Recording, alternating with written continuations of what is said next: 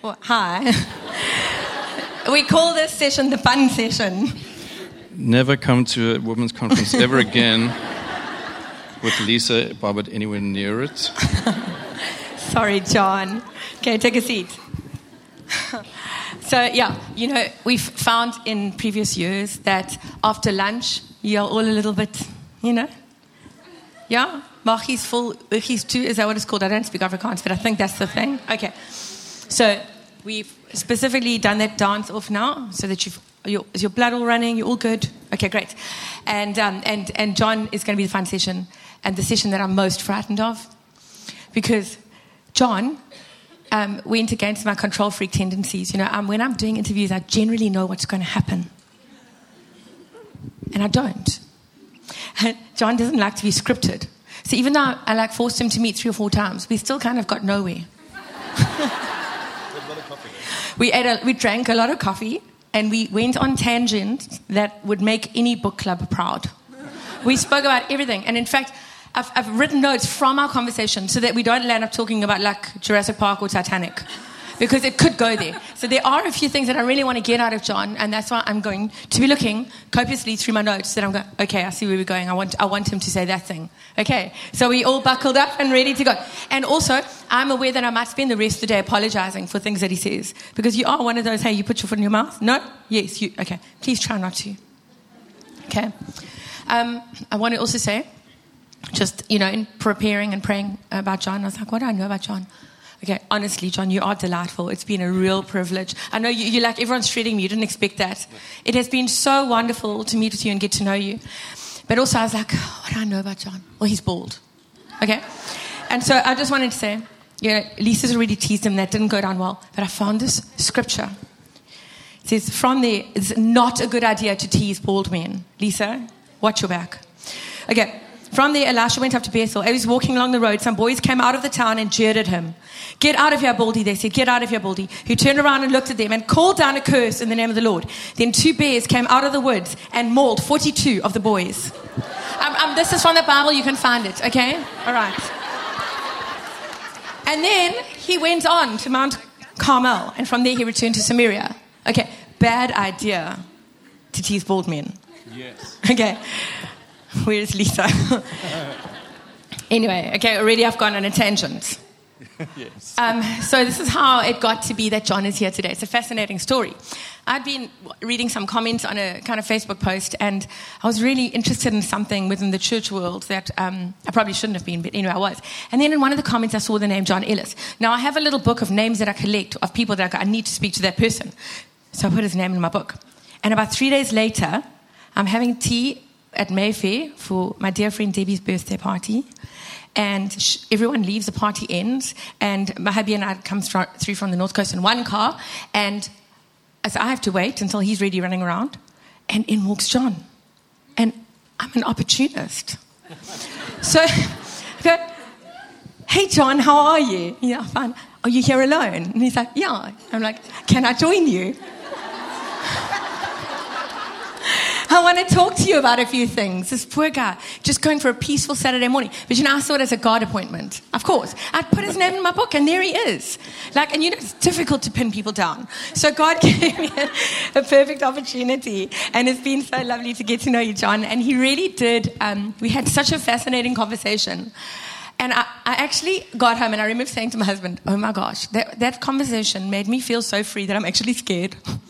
I'm like, and, and Sheldon was a little bit rattled by that, you can imagine. But I just said, Babe, I feel so freed by some of the things that John said that I want you to mark this day. If I become any less loving, something's gone wrong. that was the only way I knew how to measure it. But John, thank you. Um, and then, and then, so then I haunted him a few weeks later and said, Hey, have you ever considered like sharing your story? And he's like, Yeah, cool, let's meet again. And I asked God to make John say a few words that would confirm that he should be at this conference without having even told him this thing exists. And he said those things. So here he is. Yes.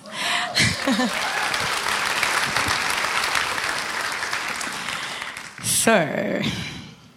Can I say something now? Yes.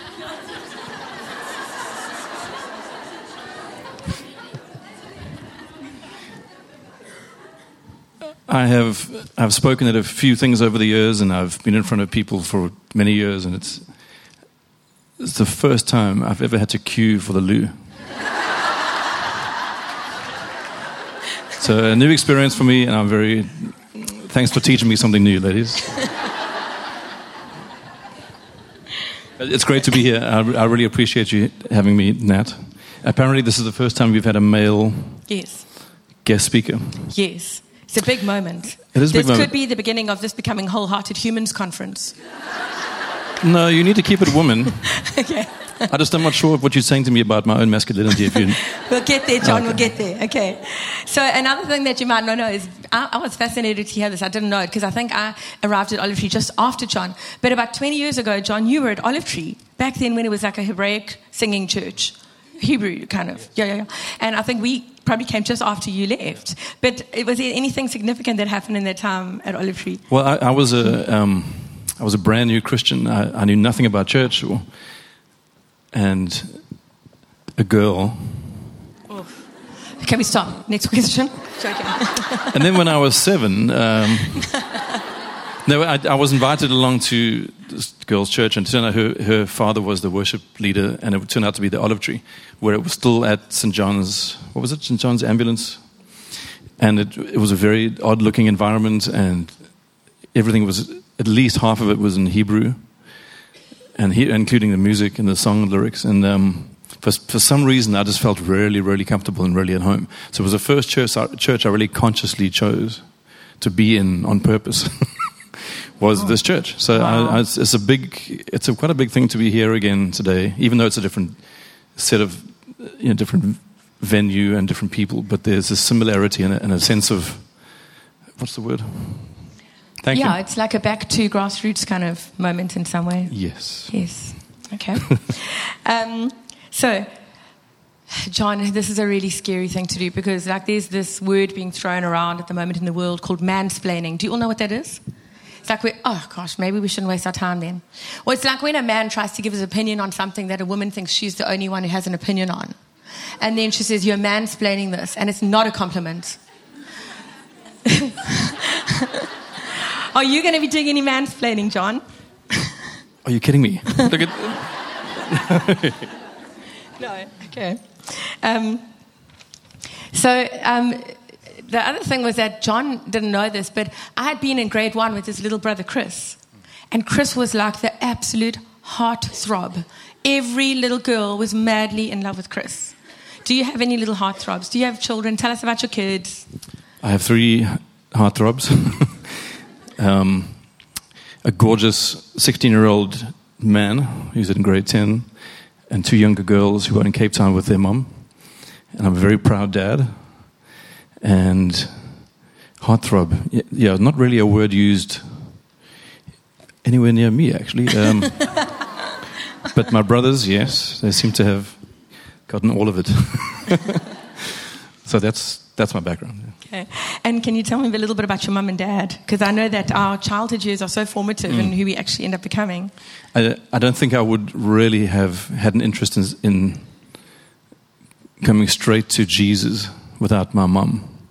And it's a true thing. At the end of the day, this is one of many things I'm going to say on behalf of men. Men think they run everything, but women know they do.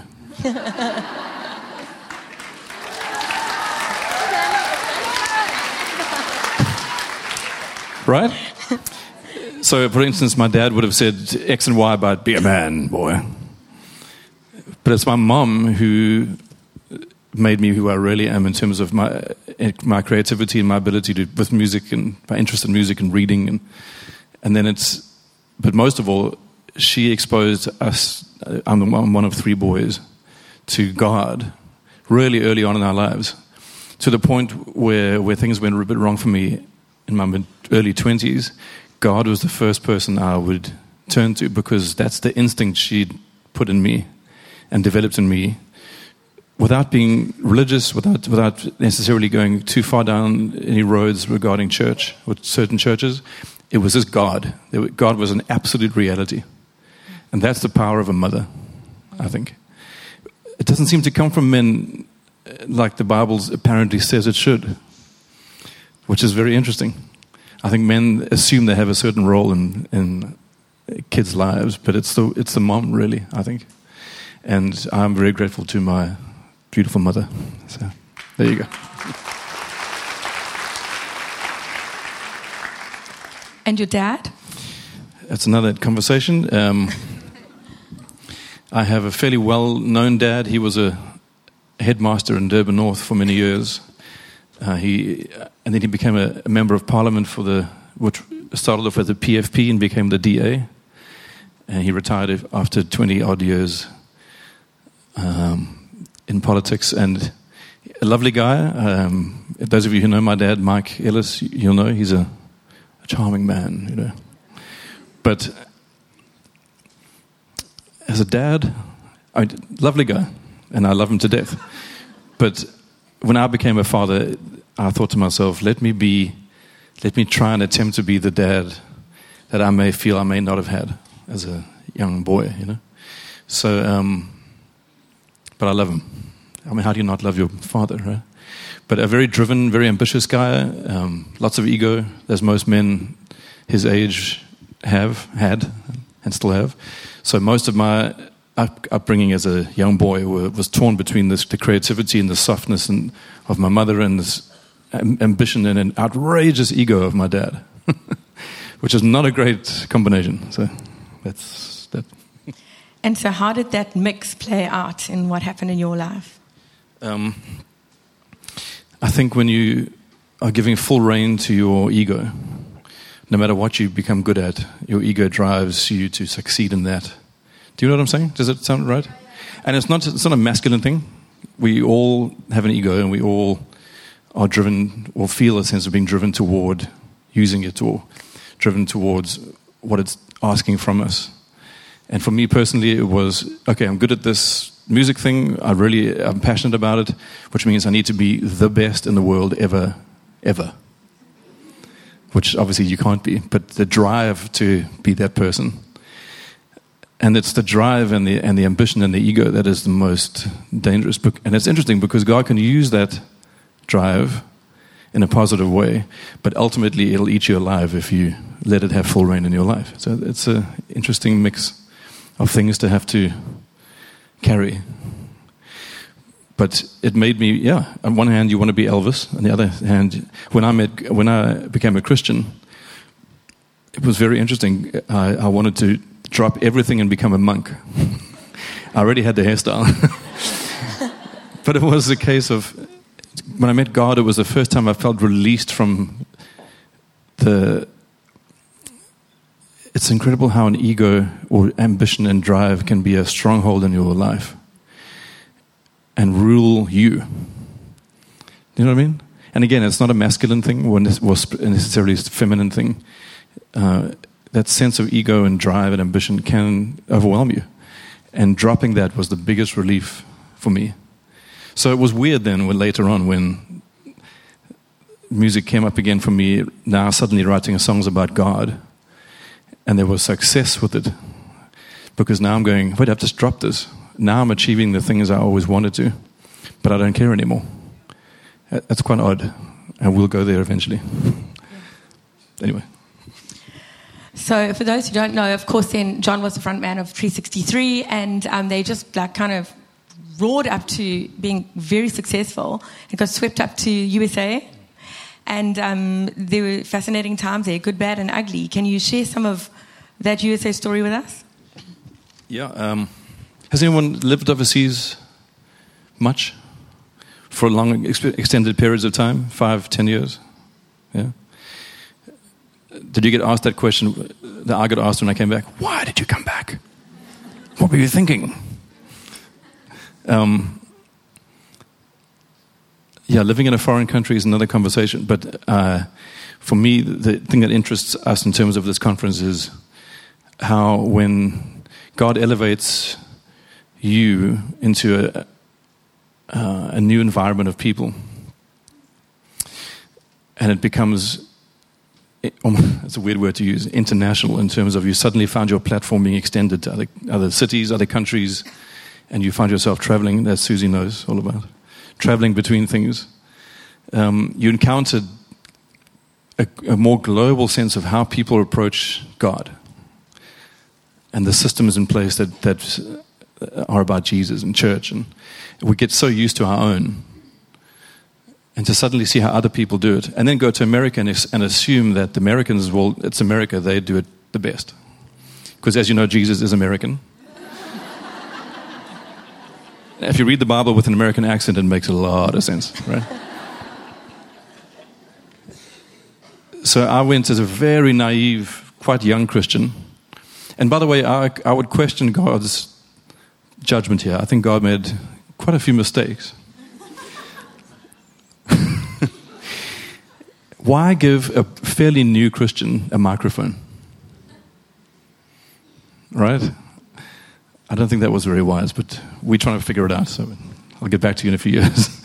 but seeing how America approached Jesus and church, and seeing how, how church was different in different parts of the country, and then watching to see how a multi billion dollar industry was built up around faith, our faith, this precious thing that we give, give our lives for and would be lost without. And suddenly found it being very, very, very, very carefully, cleverly monetized and turned into a profit driven exercise. I think it was one of the most heartbreaking things I've ever really seen in my life, and I don't think I've really recovered from it yet because I was so naive going into it and assumed that everyone who said they loved Jesus loved Jesus. Thankfully for me, one of my first experiences in music was meeting Matt Redman. Are you familiar with Matt Redman? Yeah. His music and his songs. The most humble, beautiful, sweet, retiring soul you could imagine. Because he's been through his own stuff and, and God has really, really have, has his hand on that man. And thankfully, Matt was a mentor to me. So when I finally met the Americans, I had another uh, role model. But I came back from America after a few years with quite, quite, uh, quite, quite broken in terms of not wanting to, to go near, near a church again. and I'm happy to, to confess that and say it uh, to as many people who, as you want to listen, because we've all experienced that sense of, I thought God was this, this is what I see happening I'm not sure I want any part of this anymore because there's something about God I wanted more than this. This can't be it. And it's hard when you when you feel when you're being sold it by people you, you trusted. Do you know what I'm saying? So uh, again, I also question Nat's judgment having me here today because I'm not sure I even that I really have fixed it yet but I'm on the journey. I feel like I'm on, the, I'm on the journey towards some sense of closure with her, and I'm excited about it. But for a while, after coming back from America, I was very, very disenchanted.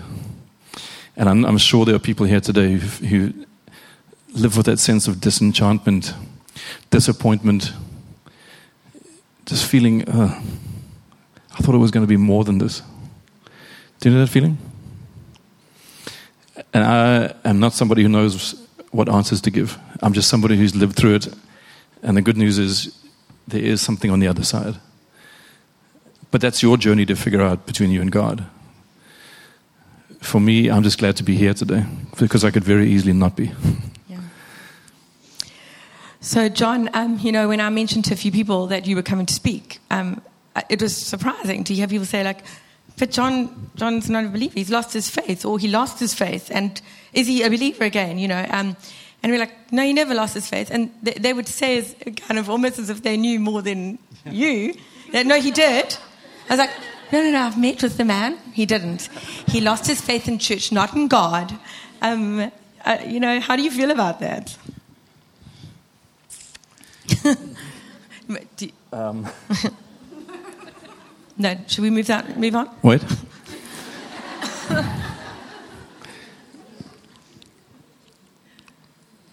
okay, I'm trying not to be a. I'm always trying not to be a judgmental person, but my experience of Christ and Christians are unfortunately often two different things.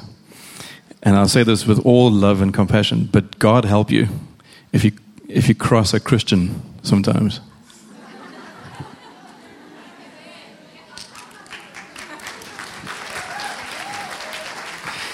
I'm obviously being ex- horribly uh, overgeneralizing, but I've experienced some of the worst judgment and just the worst hate mail, um, revolting things written to me by people who, who profess faith in Christ. And I remember in Nashville, I met a South African lawyer who'd been living in Nashville for many years, and he wrote country music lyrics, and he was just a South African doing his thing. And I said to him, "Oh, you know, I'm from South Africa, and we, we're involved in the Christian music thing." And he went, "Oops." I don't know why. He says the only time he ever, ever, ever got taken out in business was when he worked with Christians. And I thought, what an awful legacy that Christians are so distrusted in the world because of a, ba- a, an, an uncomfortable encounter once with someone the wrong. We- It's horrible because on one hand we hear Susie talking so beautifully about this beautiful Holy Spirit, and then you think, well, if someone's transformed by the Holy Spirit, they'll become, and the point, the, the point is to be transformed into the likeness of Christ. And instead, we become somebody that people don't trust and back away from. That's really not great. Uh, so, when I went through some uh, difficult things, uh, there was not a lot of grace out there as much as I may have thought for me to journey through. People don't want you to go on a journey, they want you to stay where, you are. And if you are somebody who has a public platform, uh, again, God help you, because that's not a natural place for a human being to be. Fame and fortune are not godly things at all. I wish I'd known that when I started. They are unnatural things, and so when you're up there, and you and you and you trip, or misstep, or wear the wrong speedo in a photograph, you know.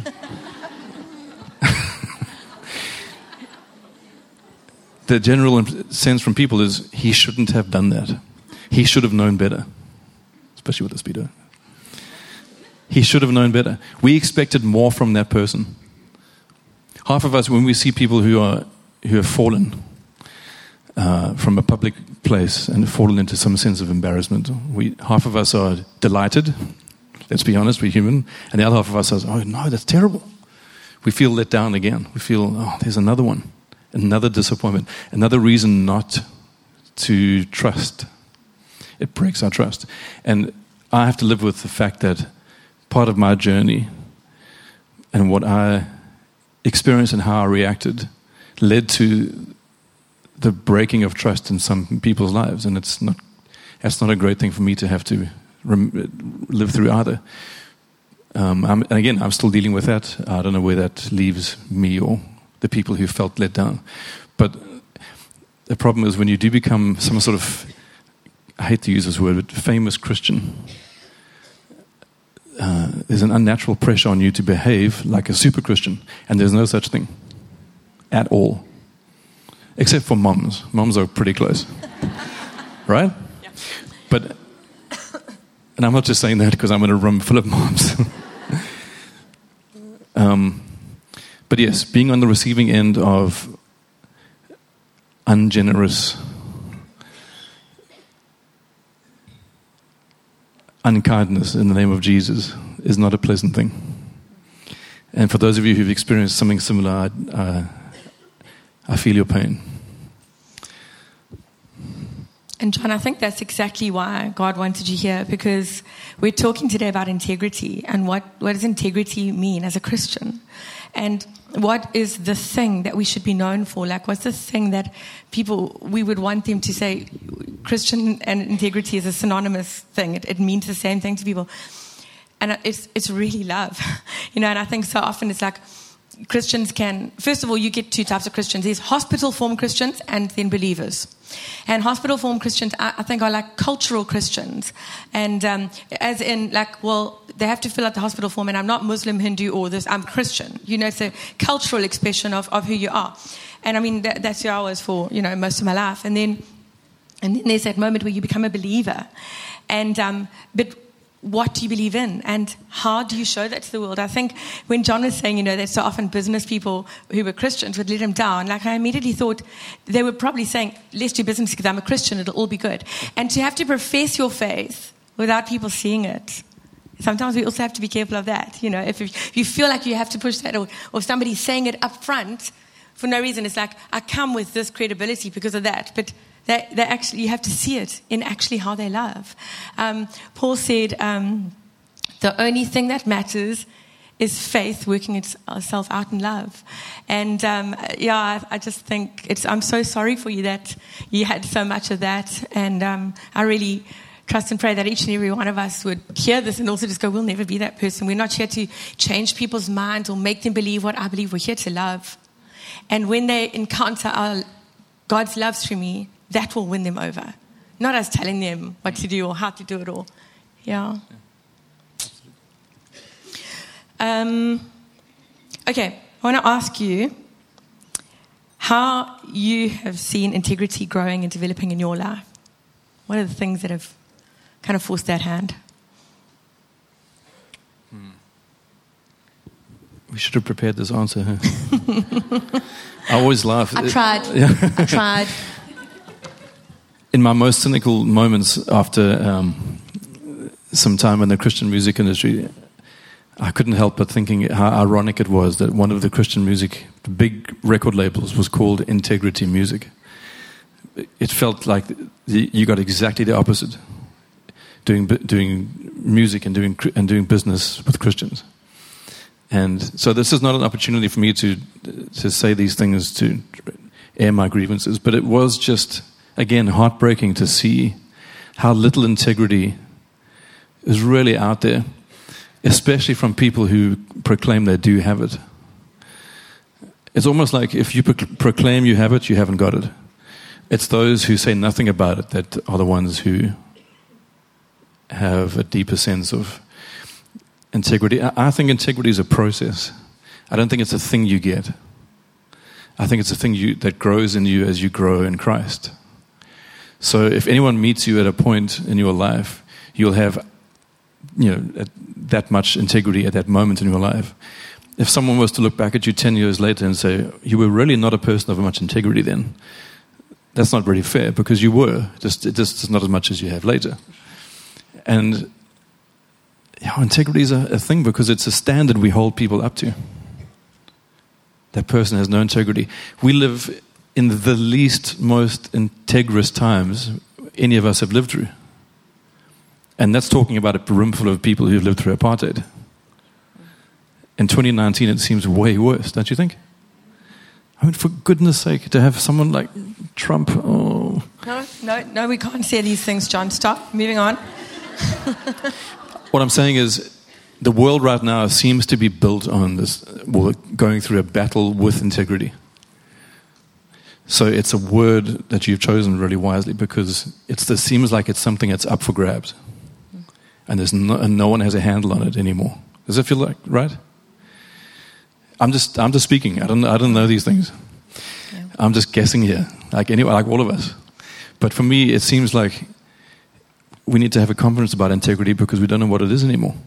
It's not modeled to us anymore by the people we used to trust for integrity. It is obviously in terms of our church leaders, and we, we look, look for it in the places where we know we'll find it, hopefully with our parents and church leaders and those things. But generally, we live in a world of fake news. Um, can I say Trump again? No. B- Boris Johnson? No. Brexit? Nigel you can talk about people in the 1800s, John. That's all. Oh, okay. well, it seems to be worse now than it was then. Indeed, but we won't put names to it. Because in this world of technology and, and apps, you can fake it now. Have you noticed that? Mm. You can fake it now. You can fake integrity. Quite well, actually. There's probably going to be an app for it soon. iintegrity.com. how do we? How do we? Um, how do we know the difference? How, how will we learn to be discerning enough to know the difference between uh, people who really carry it and those who profess to carry it? It's a challenge. And again, I don't have any answers, but I, but I know I've come, I've come up against those people. And it's really made me, it's really broken my heart again because I want to see it and I don't. And I want to trust, and, I, and then I make the mistake mistake of trusting and you get hurt by somebody who professed to have it and didn't. And I may have been one of those people myself. And that's not great for me either, you know. Because again, I, if you're up on stage with a guitar and uh, you're talking, you're singing and talking about Jesus, and there's a, there's a powerful moment. The assumption is that person has integrity. God would not have used that person if he didn't. Right? Yeah. But God uses lots of weird people. and the Bible's full of it, right? Donkeys. Yeah. Yeah. Donkeys. Yeah. I mean, if you, the first half of David's life was a mess. We don't think we don't see that. We just think of the Psalms. David wrote beautiful Psalms, but the first part of his life, it was such a mess. At one point, people assumed he had actually literally lost his mind. He was living in a cave. Uh, Joseph spent many years in the bottom of a hole before he became who he, the Bible says he became. There's a journey and a process, and I'm talking too much. No, not at all. In terms of an integrity journey, you said um, that failure played a huge part in your, your journey of integrity. You want to talk anything more about that? How many people here have failed? Sure. I think that was everyone. Those of you who haven't yet, good luck. God bless you.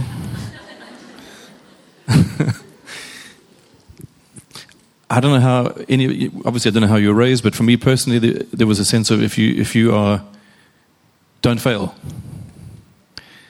Life is a, is a upward momentum, and don't crash.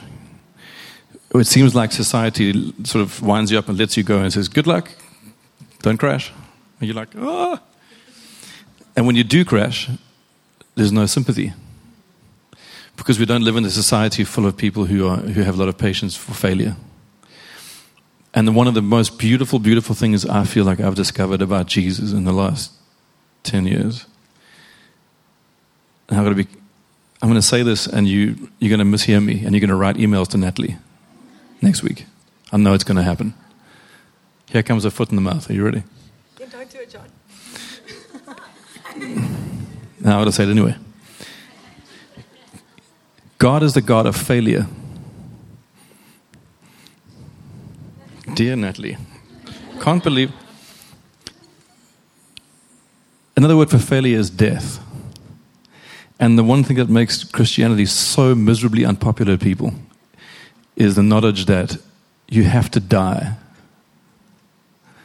And nobody wants to die, right? Nobody wants to fail. No one seeks failure. No one seeks crucifixion. And yet, the whole gospel is yes, there's resurrection, but there's crucifixion first. We, we don't want this part. We want to head, we sometimes we want to head straight to resurrection because that's the glory. And I'm, I, I speak as a, as a fellow seeker, somebody just like you who wanted the most out of God possible. I have been preached to and I've been mistaught, like I'm sure many of you have. So there's no one to blame, it just happens. I've been mistaught and, and preached to that as soon as you meet Jesus, it's straight to victory. No one tells you that the road to resurrection is through the valley of the shadow. That's a very unpopular message because it would scare away people.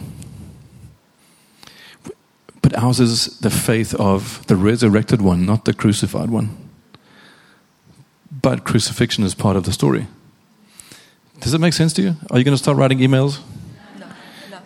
I'm changing my address anyway this week. Anything from my normal address will bounce. I don't want to. I have no business and no right to preach at all. I just know. In my, so this is why I'm saying it. In my personal life, I have found the most freedom and the most personal success, the, the, the surest path to God, through coming out the other side of failure and death. There was a point when my music career was over, my marriage ended, the house got sold, uh, my two gu- guitars were stolen, and the car all in the same hour. You know. And part of you is, is, oh my God, I've lost everything. But for me, the journey has been out of that place of loss into a place of resurrection on the other side. And it's and resurrection is no, no, no, wait, wait, wait. Resurrection is not a permanent state either. I'm coming. Um, I feel like I'm coming out of something, and it, and that that's a journey on its own.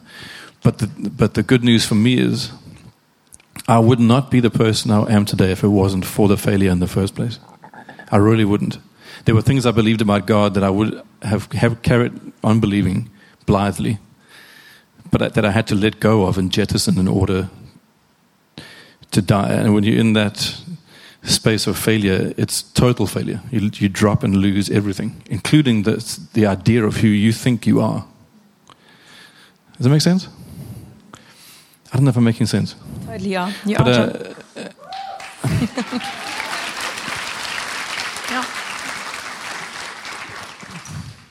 but losing myself has been the biggest liberation of my life. Losing the sense of who I thought I should be, who I thought I was, who I was raised to be, who, who I was told I was by the powers that be. Losing all that and being literally naked except for the Speedo Oh before the Lord has has liberated me into a place where I've learned things about what it means to be a, a, a faith-filled person that I have never known before. So I find myself closer to God now than I ever have, and yet if I look back at my last twenty years, I lost everything. So in my mind, part of me still thinks you're a very lucky failure. I do not think of myself as the guy who. I see photographs of myself on stage in front of all these Americans, and it's hard to really think that's me because I feel like the guy who lost that. And I don't know if anyone else feels the same sense of I used to be this, I aspired to this, I worked hard for this, I got qualified for this, and somehow or other lost it all. I have failed. You know that feeling? I've disappointed people who love me. I've, I, people expected things from me and I've let them down. I have failed in my marriage, in my parenting, in my job, in my faith, the promises I made to friends and to Jesus. I've failed. It's a glorious place to be. And that's, that's what I love. I'm getting goosebumps. That's what I love about this topsy turvy God with this upside down God, this God where success, failure is success, and success is so often a failure. But that's for another conference. Next year, success slash failure. No, won't. Um, John, when we chatted about like what you see as Christians of integrity, you spoke about Christians who express a barrierless, boundary-free type of love. Um, and you, you, you said your favorite story was Good Samaritan. Do you want to just, just, just to illustrate that? Mm, Share a little bit on that. Um, I think we all hope to be the the good guy, but actually we all we the person lying in the ditch. Would you agree? Always. but there's something lovely about being the Samaritan because it's there's a sense of holiness. I'm such a lovely person, you know. And I, I'm I'm glad to say that God has used me often to be the bringer of some life. But most of the time, I'm the guy in the ditch. and, um, but the thing I love about the Good Samaritan is the, the modern application of that story is the Good Samaritan wasn't a Christian.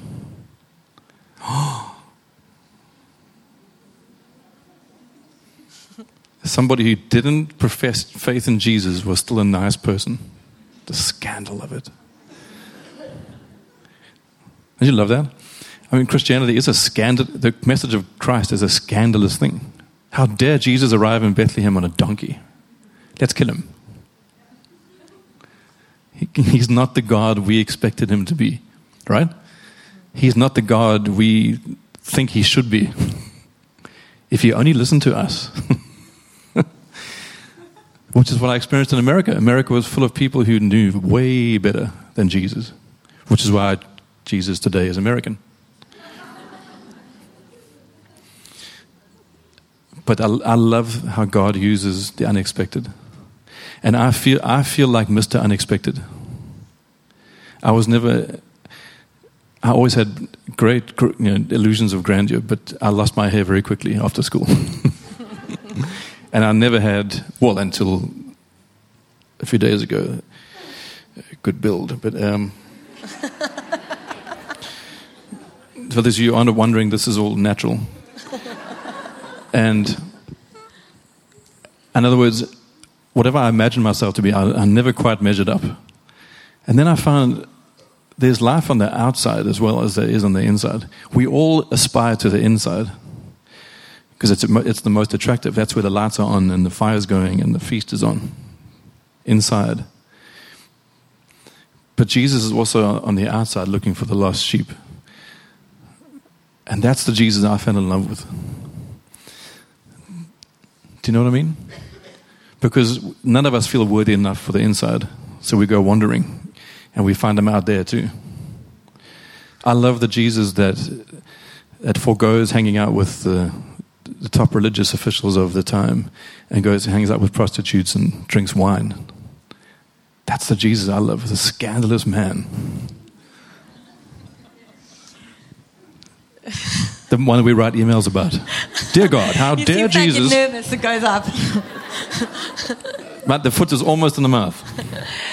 Right. Whenever I, meet with the ladies before, the ladies before, it's this is the first time it's not a lady, I ask them a question because I feel like it unlocks the essence of what it is that I want them to share.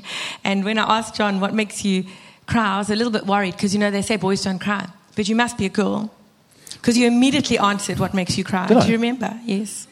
I haven't cried a tear in my life. Said what? What is the thing that um, when when you experience it, it, it just causes the tears to come. Yes, yes. Uh, kindness for me is the, the what's the the modern word is the trigger, right? Mm. My trigger is kindness because we live in a very unkind world, and it, I think I can count on two hands how many times I've, I've experienced genuine kindness. And I think if you're honest with yourself, you can probably have the same in many things. Kindness is not in, in great supply, but it's in great demand. um, but like a genuine kindness, reach down and pick up something broken. It takes empathy and kindness. And the cliche is well, men are not men are generally not empathic creatures. It seems like women are born with all the empathy and kindness, and men are born with other things.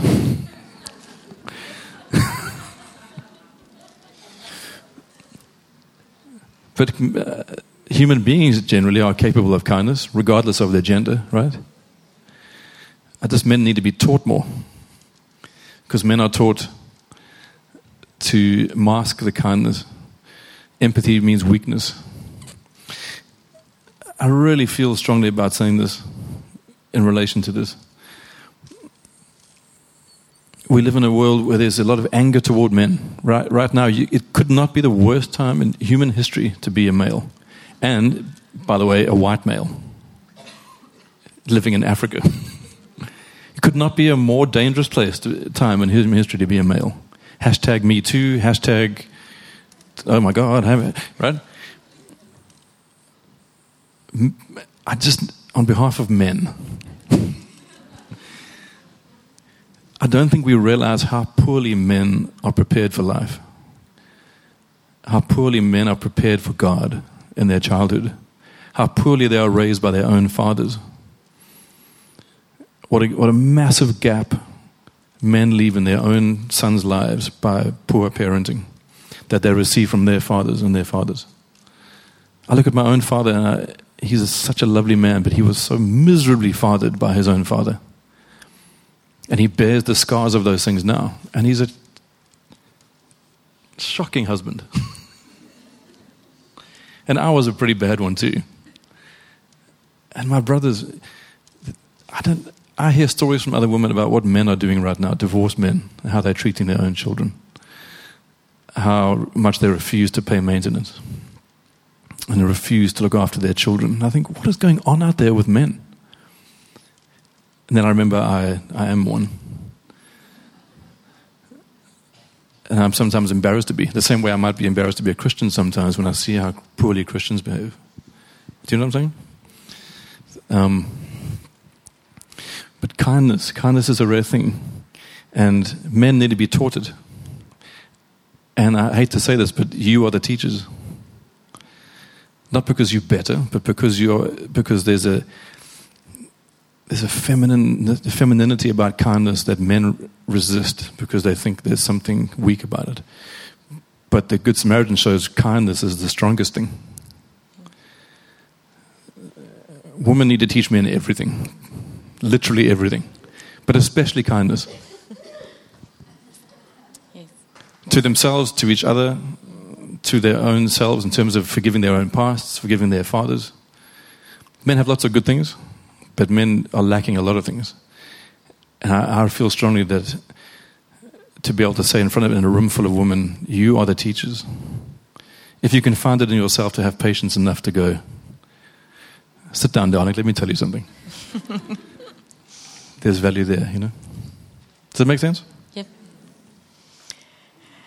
Um, John, I think the it's it's so wonderful to know that you've been on this whole journey out of church, and you, but through that you never lost your faith in God, and you've found yourself back in church now. And actually, your your pastor was going to be here today; she couldn't make it.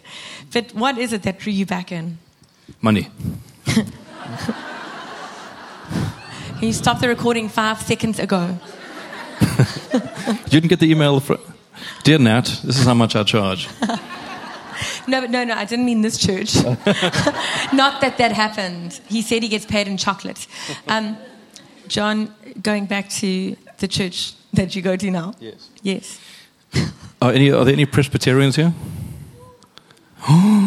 Hmm? Hi, Presbys. Is that Michelle? Oh, no, it's not Michelle. Um, Michelle Black is the reverend at the Presbyterian Church in Durban North. It used to be called Cogs. Remember Cogs? And they moved it to another building. And Michelle asked me to help them with their music a few years ago, and I just do. I help them now. But um, so I wouldn't really call Michelle my pastor. Okay. Um, and I don't really feel like it's my home church. But I love the fact that they have nothing. They have no, none of this. And I'm drawn to that, I think. Drawn to the. It's almost like the, the, church version of the Samaritan. That sounds a bit condescending, but uh, there's something humble about it. And in a world where churches have become uh, so overblown and so. I mean, the, the things I saw in America, if you walked into those places, you'd think you'd walked into a, an airplane hangar full of. in another country. Sometimes we can, we can church ourselves into a place where we're no longer in a, in a comfortable environment. And so I like it when it's humble. And I've always loved, that's what I loved about Olive Tree the first time I went in there. There's something just different and something lovely and pure. So that's where I am, and I'm glad to be there. Awesome, John. So, um, I think what I loved about today and how God worked it out, and Cindy, I mean, oh my gosh, Susie, I forgot to ask Susie to sing. Because what I realized is that God had put together was uh, that our people sharing today, um, Audrey and John and Susie, uh, no, Susie wasn't supposed to sing. That's just a joke, Susie. But if you look at me like that, you make me think I should get you up here with a mic. But you know, um, to to sing your song is to like sing your truth. And I just thought how fantastic that God got together people who could sing their story and sing their reality and sing their truth. And John, not only do you have you written and, and sung music, but you also write poetry. And that's an incredible window into a person's inner world, is uh, to, to see and hear their poetry. Are you prepared to say a poem for us? Roses are red. We never knew you did that one. That was amazing. It's one of my, It's- it's famous. It's one of my early ones. Famous. No, I, I, I've never done that before in front of people, and I, I, I don't even remember what I write anyway. It's better for me Okay. to sing you a song, I think. Okay, so John is going to sing us a song or two. John, thank you for being so vulnerable and um, and just for giving us insight. I think it's a lot of things. um, and certainly to be challenged around um, being people of integrity in our faith, and um, and really being carriers of love, and and letting love be the thing that shows us um, to the world that we that we are followers of Christ. Thanks, John. Give him a big hand while he gets all his stuff together.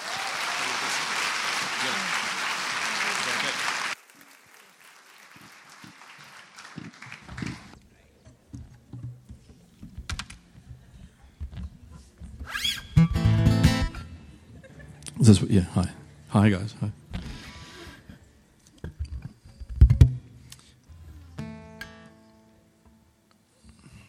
About six months after I met the olive tree, uh, this song came out, and it's a song Susie would have probably have heard at the time you saw us perform early on. Um, and I think over the years I've questioned whether or not I can still sing these lyrics and mean them, because you write them as a young person and a young believer, and then you mature, and you sometimes grow out of the songs you've written, especially if you're Mick Jagger.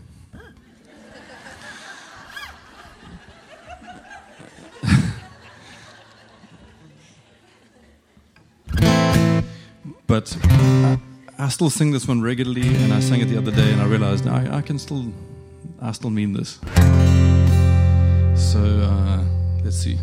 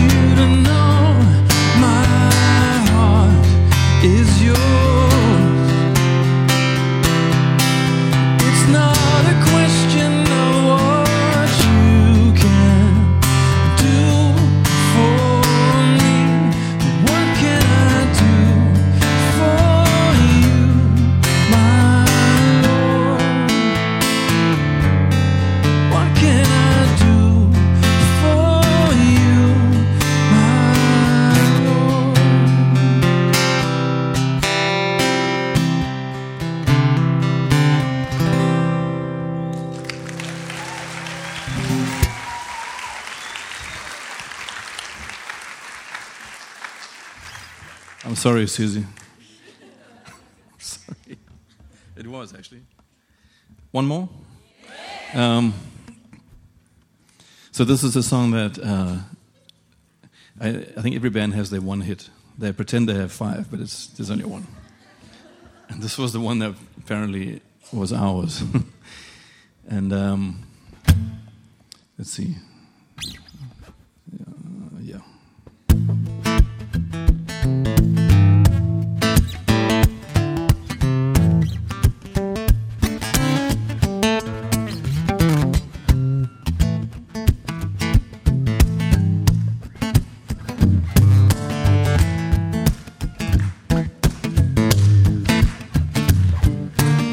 be careful here. You can't get too groovy in church. You know?